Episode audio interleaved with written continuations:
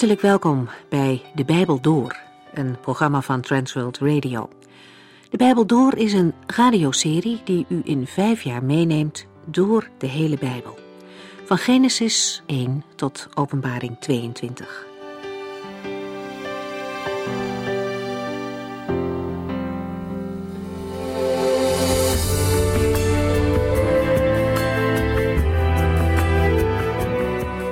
Momenteel zijn we bezig in het evangelie van Matthäus. Het evangelie dat zich met name richt op de Joden.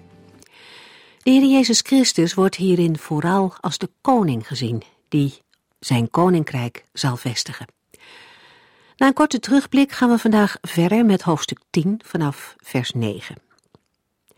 In het gedeelte van de vorige keer kondigde de Heer Jezus een nieuw tijdperk aan. De oude tijd, de oude bedeling, was gericht op het houden van de wet. En met Jezus Christus kwam er een nieuwe periode, de periode van de genade.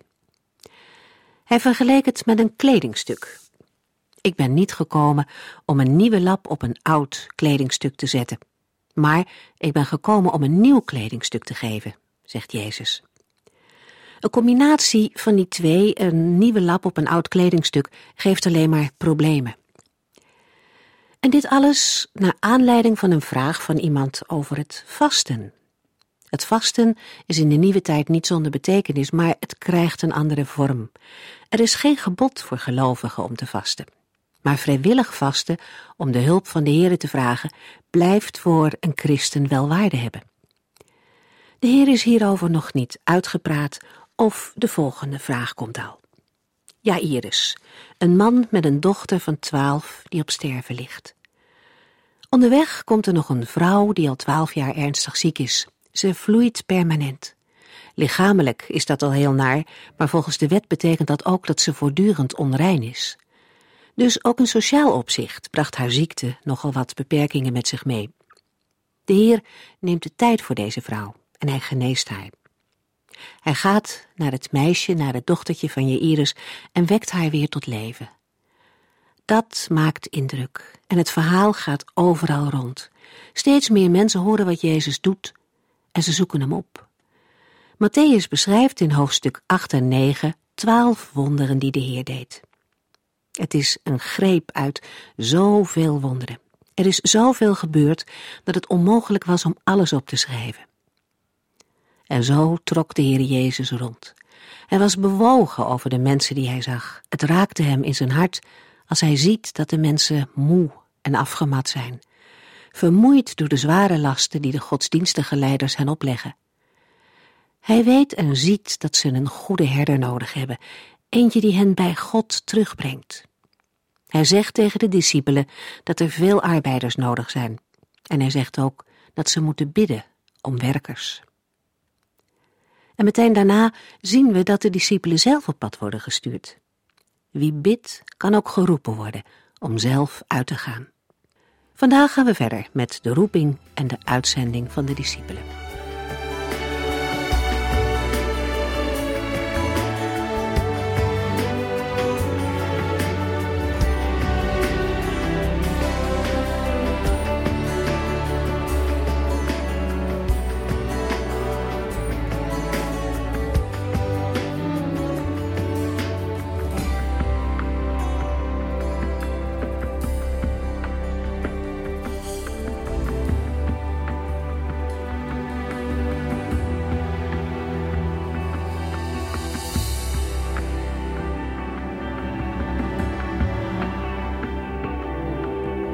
Vorige uitzending hebben we gezien dat de taak van de apostelen, verkondigen en genezen, gelijk was aan die van de Heer Jezus. Het genezen van zieken, het opwekken van doden en het reinigen van melaatsen zijn tekenen van de aanwezigheid van de Messias en zijn rijk. Daarmee mogen de apostelen geen handel drijven, omdat ze, van Jezus zelf, de volmacht om niet hebben ontvangen.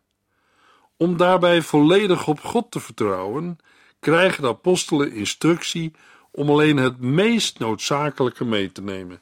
Matthäus 10, vers 9 en 10. Neem geen geld mee, geen reistas met extra kleren en sandalen, zelfs geen wandelstok. want je zult krijgen wat je nodig hebt. De apostelen mochten alleen het meest noodzakelijke meenemen, om zodoende niet op hun voorzieningen te vertrouwen, maar op God, die voor hen zou zorgen. Hoe de Heere God dat gaat doen, dat lezen we in het vervolg. Matthäus 10, vers 11 tot en met 14. Wanneer jullie in een stad of dorp komen, zoek dan iemand die het waard is om bij te logeren. Blijf daar tot je weer verder gaat. Groet degene die jullie onderdak verlenen. Wens zijn gezin vrede toe als je er goed wordt ontvangen, maar niet als je er slecht wordt ontvangen. Als er huizen of steden zijn waar ze niets van je willen weten, ga dan meteen verder en schud het stof van je voeten af. De apostel Paulus schrijft in 1 Korinthe 9 vers 14: Zo heeft de Heere ook gezegd dat de mensen die het goede nieuws brengen, moeten worden onderhouden door de mensen die dat goede nieuws ontvangen.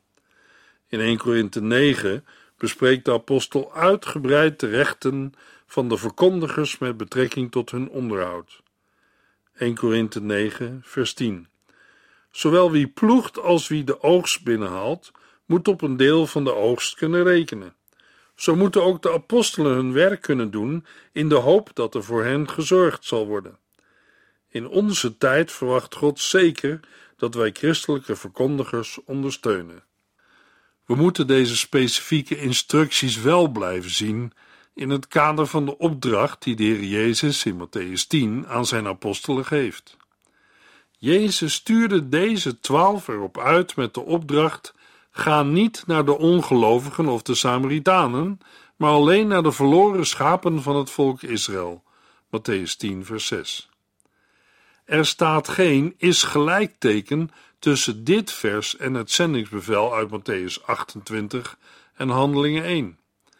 Deze bijzondere situatie is voor vandaag geen standaard voor de houding van de kerk en de gelovigen ten opzichte van zendelingen en verkondigers van het evangelie.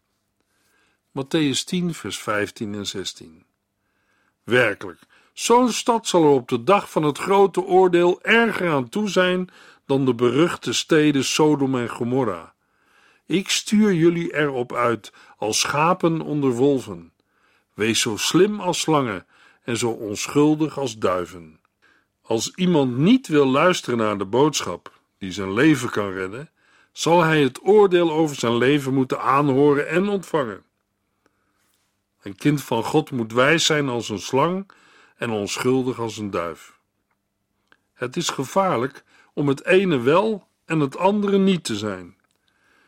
Door hen te zenden als schapen onder de wolven, heeft de Heer Jezus de apostelen niet de illusie gegeven van grote resultaten.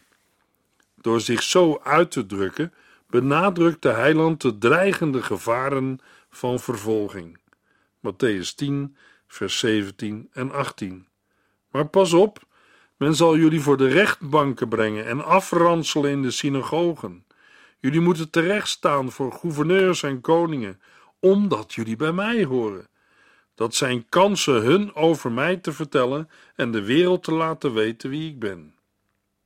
Luisteraar, vaak zien wij moeilijke omstandigheden niet als een kans om van de Heer Jezus te vertellen. Het is wel vaak het getuigenis van christenen die om hun geloof worden vervolgd. Matthäus 10, vers 19 en 20. Als je wordt gearresteerd, hoef je je geen zorgen te maken over wat je moet zeggen. De juiste woorden zullen je op het juiste moment worden ingegeven. Dan zijn jullie het niet die spreken, dan is het de geest van je hemelse Vader die door je spreekt. Ik geloof dat deze verzen gelden voor die mensen die geen gelegenheid hadden om antwoorden voor te bereiden toen ze werden gearresteerd vanwege het werk dat de Heer Jezus hen opdroeg. Deze verzen kunnen niet gebruikt worden om een verkondiger van het evangelie aan te moedigen zijn preken niet voor te bereiden. Matthäus 10 vers 21 De ene broer zal de andere ter dood laten brengen. Vaders zullen dat zelfs doen met hun eigen kinderen. Kinderen zullen de hand tegen hun ouders opheffen en hen vermoorden. In tijden van vervolging heeft dit Bijbelvers keer op keer zijn vervulling gekregen. De reden van het verbreken van de familiebanden is het verdeeld zijn van de familie in gelovigen en ongelovigen. Deze verdeeldheid binnen families is ook een van de tekenen van de eindtijd. Micha 7 en Marcus 13.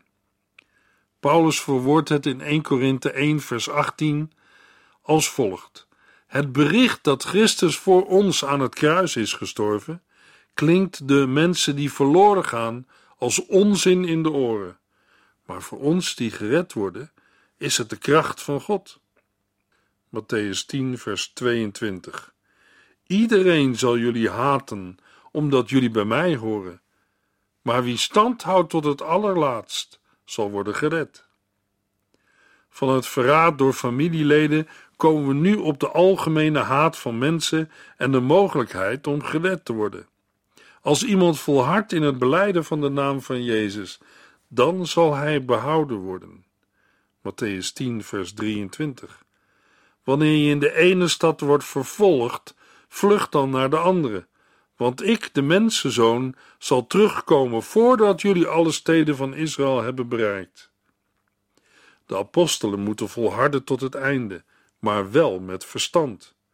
Ze mogen het martelaarschap niet zoeken, maar zo mogelijk vermijden en naar een andere stad vluchten om daar dan het evangelie te verkondigen. Het is voor ons moeilijk te vatten dat de Heer het volk Israël een bedekking gaf. Er was verdeeldheid over hem onder het volk. Toen Jezus zijn discipelen vroeg: Wie ben ik, de mensenzoon, volgens de mensen? Matthäus 16, vers 13 gaf zijn verschillende antwoorden. Ieder had zijn eigen mening over hem. In onze tijd is Jezus nog steeds de meest omstreden persoon die er ooit op de wereld was. Matthäus 10, vers 24. Een leerling is niet meer dan zijn leraar, en een knecht niet meer dan zijn baas. De heer Jezus geeft zijn volgelingen algemene instructies. Weer is het zo dat het algemene principes zijn. Dat wil zeggen, u, jij en ik kunnen er ook wat van leren. Matthäus 10, vers 25. Een leerling mag blij zijn als hij zo wordt als zijn leraar, en een knecht als hij wordt als zijn baas. Ze hebben mij als de leider uitgescholden voor Beelzebul, duivel. Wat zullen zij dan wel van jullie zeggen? Wees niet bezorgd over wat mensen over u zeggen, als u hem trouw bent. Als de Heer Jezus zelf al een slechte behandeling kreeg, kunnen zijn discipelen niet verwachten het er beter van af te brengen. Matthäus 10, vers 26. Maar wees niet bang voor de mensen die je kwaad willen doen, want wat verborgen is, zal ontdekt worden, en wat geheim is, zal bekend worden. Drie keer benadrukt de heiland in de versen 26 tot en met 33 dat zijn volgelingen niet hoeven te vrezen. Hij roept hen op hem moedig te blijden. De waarheid zal altijd triomferen. Matthäus 10, vers 27. Wat ik nu in het donker zeg, vertel dat bij daglicht. Wat ik je in het oor fluister, schreeuw het van de daken. Ik denk dat radio de beste manier is om het evangelie van de daken te schreeuwen. Zet een goede antenne op het dak en u kunt ook radiostations die niet gemakkelijk zijn te ontvangen binnenhalen. Radio is een effectieve manier om de blijde boodschap van Jezus Christus van de daken te schreeuwen. Matthäus 10, vers 28. Wees niet bang voor hen die wel je lichaam kunnen doden, maar niet je ziel. Wees alleen maar bang voor God, die zowel je ziel als je lichaam kan vernietigen in de hel. Iemand heeft eens gezegd: Ik heb geleerd dat wanneer je ontzag hebt voor God, je geen enkel mens hoeft te vrezen. Matthäus 10, vers 29. Geen enkele mus valt op de grond zonder dat je hemelse vader ervan weet. En wat kost nu een mus? Bijna niets. Gods vaderlijke zorg is een derde reden om niet bang te zijn. De Heere zorgt zelfs voor de musjes. Het goedkoopste marktartikel dat door arme mensen gekocht en gegeten werd. Toen kon je er twee kopen voor een stuiver. Geen enkel klein vogeltje wordt gevangen zonder dat de Vader het toelaat. Hoeveel te meer zal hij dan zorgen voor de kroon van zijn schepping? Matthäus 10, vers 30. Zelfs de haren op je hoofd zijn allemaal geteld. Gods leiding strekt zich uit tot het kleinste detail in het leven van zijn kinderen. Matthäus 10, vers 31. Maak je dus geen zorgen. Jij bent God veel meer waard dan een zwerm mussen. Als de Heer God al weet waar een musje is, dan weet Hij waar u, jij en ik zijn. Er zal nooit een plaats zijn waar Hij niet weet waar u bent. Matthäus 10, vers 32 en 33. Als je er bij de mensen openlijk voor uitkomt dat je bij mij hoort, zal ik dat ook doen bij mijn hemelse Vader. Maar als je voor de mensen net doet of je mij niet kent, zal ik ook tegen mijn hemelse Vader net doen of ik jou niet ken. Het spreekt vanzelf dat als een mens de Heer Jezus Christus mag leren kennen als zijn of haar persoonlijke heiland en verlosser, we dat ook in het openbaar zullen erkennen. Het een is het gevolg van het ander.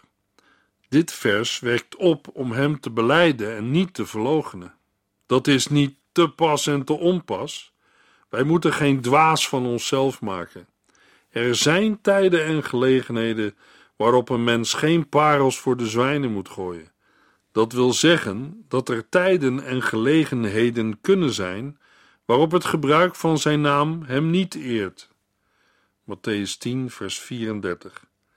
Denk niet dat ik ben gekomen om vrede op aarde te brengen. Nee, eerder een zwaard.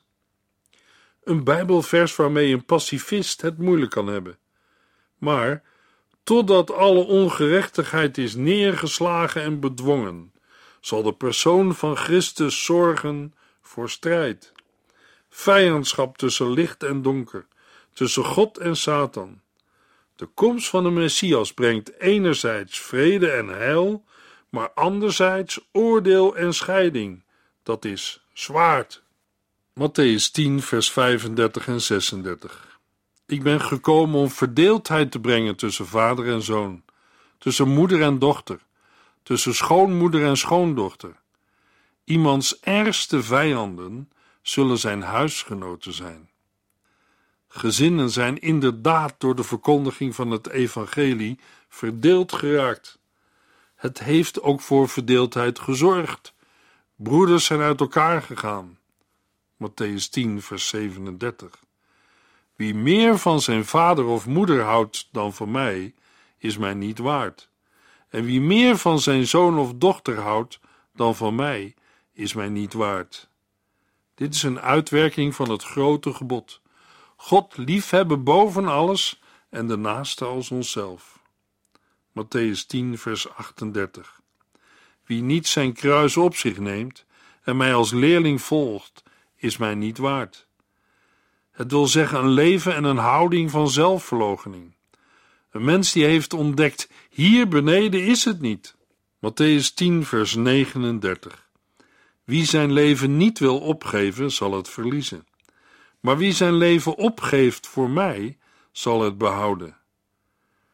De heiland stelt twee dingen tegenover elkaar: het leven dat we nu leven en het eeuwige leven, dat door geloof in de Heer Jezus Christus komt.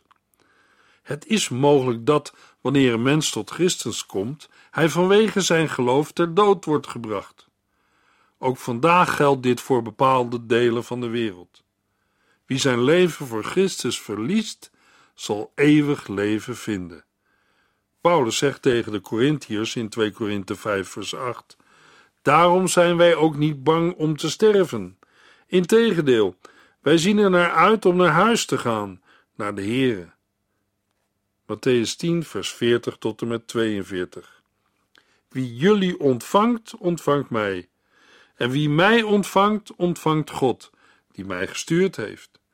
Wie een profeet ontvangt omdat hij een knecht van God is, zal dezelfde beloning krijgen als een profeet. Wie een goed man ontvangt omdat hij goed is, zal dezelfde beloning krijgen als hij. En wie een van deze geringe mensen iets te drinken geeft, al is het maar een beker koel water, omdat het een leerling van mij is, die zal zeker worden beloond. Als gezondenen vertegenwoordigen de apostelen de Heer Jezus Christus. De Heere is op zijn beurt Gods plaatsvervanger. De taak van de apostelen is te vergelijken met die van de profeten. Zij worden ook rechtvaardigen genoemd, omdat ze vertegenwoordigers zijn van de goddelijke gerechtigheid. Degenen die hen als profeten en rechtvaardigen ontvangen, hebben daarmee deel aan hun bediening en krijgen daarom ook hun loon. De Heer Jezus wil zijn volgelingen duidelijk maken hoe hoog bewezen gastvrijheid door God wordt gewaardeerd. We gaan naar Matthäus 11. Het evangelie naar Matthäus geeft aan het eind van de vijf langere gesprekken van Jezus een karakteristiek slot. Dit slot kan worden weergegeven met de woorden en het geschiedde toen Jezus geëindigd had. In Matthäus 11 vers 1 wordt het weergegeven met nadat Jezus zijn twaalf discipelen had gezegd wat zij moesten doen. De Heer Jezus heeft als koning de grondwet afgekondigd. Zijn wonderen hebben bevestigd dat hij werkelijk de koning is. Hij heeft zijn apostelen uitgezonden om zijn aanspraken te laten zien. Ze zijn uitgegaan totdat ze alle steden van Israël hadden bezocht. En hoe is het gegaan? Hoe was de ontvangst? Wat was de reactie van de mensen op zijn messiaanse aanspraak? Helaas, het is in één woord samen te vatten: afwijzing. Laten we het maar gaan lezen in Matthäus 11, het eerste vers. Nadat Jezus zijn twaalf leerlingen had gezegd wat zij moesten doen, ging hij weg om in verschillende steden het goede nieuws te brengen. Nadat hij zijn discipelen heeft uitgezonden, gaat de Heer er zelf op uit. Toen was het al erg belangrijk om de mensen het woord van God te laten horen. En dat is in onze tijd nog net zo belangrijk. Matthäus 11, vers 2. Johannes de Doper, die nu in de gevangenis zat, hoorde wat de Christus allemaal deed. Daarom stuurde hij zijn discipelen naar hem toe met de vraag: In Matthäus 4, vers 12 wordt verteld dat Johannes de Doper gevangen was gezet. Hij zit dus al een hele tijd gevangen, maar hij is van het optreden van de Heer Jezus op de hoogte gehouden. De discipelen van Johannes hadden op de Heer Jezus gelet en aan Johannes verslag gedaan. Johannes verwacht dat elk moment de deur van zijn gevangenis geopend zal worden. Waarom? Omdat hij gelooft dat Jezus onmiddellijk op de troon van David zal komen om zijn koninkrijk te vestigen.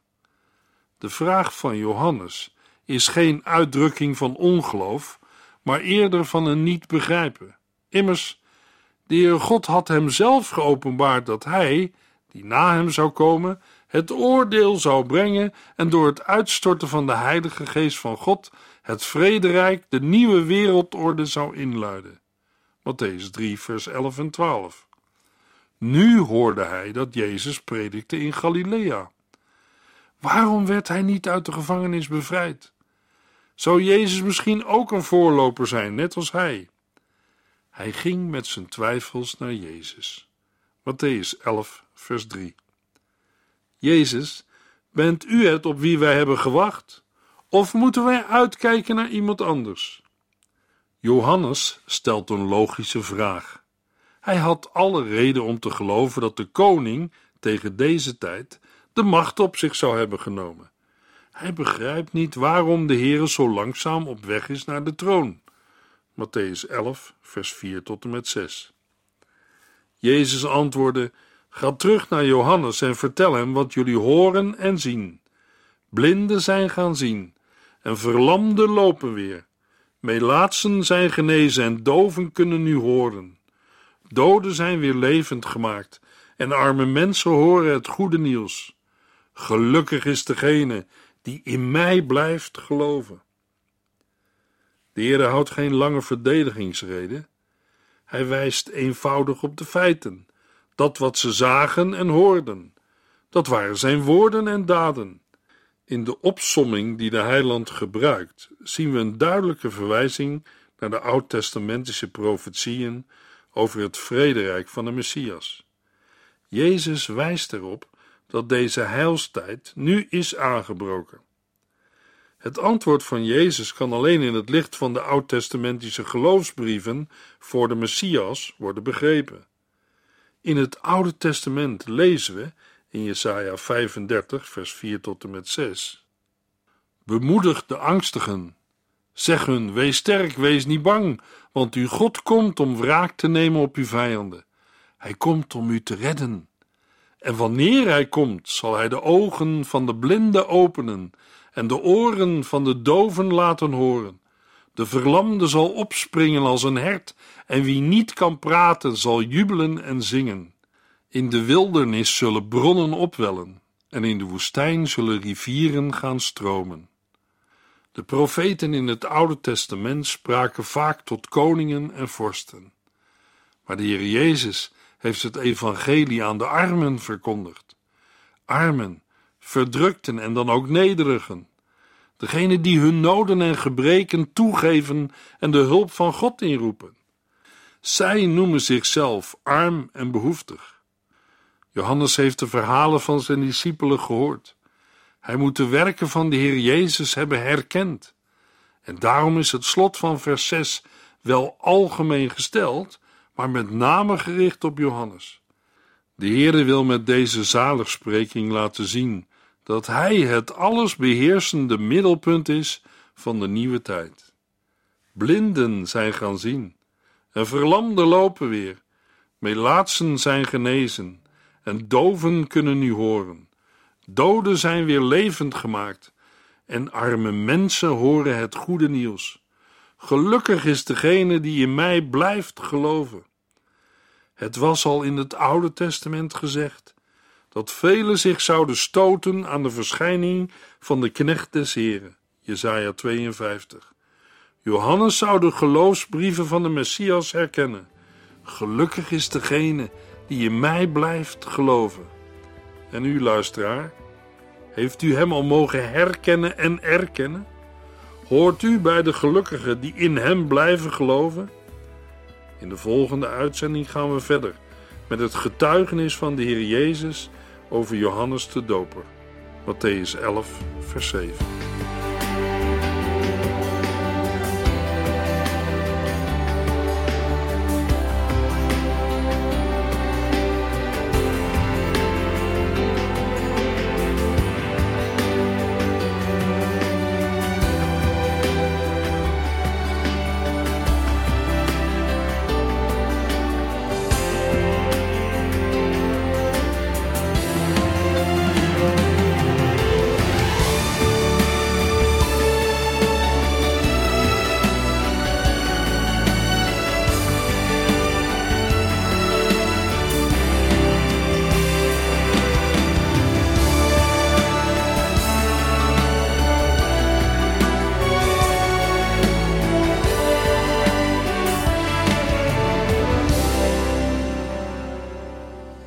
Geluisterd naar De Bijbel Door.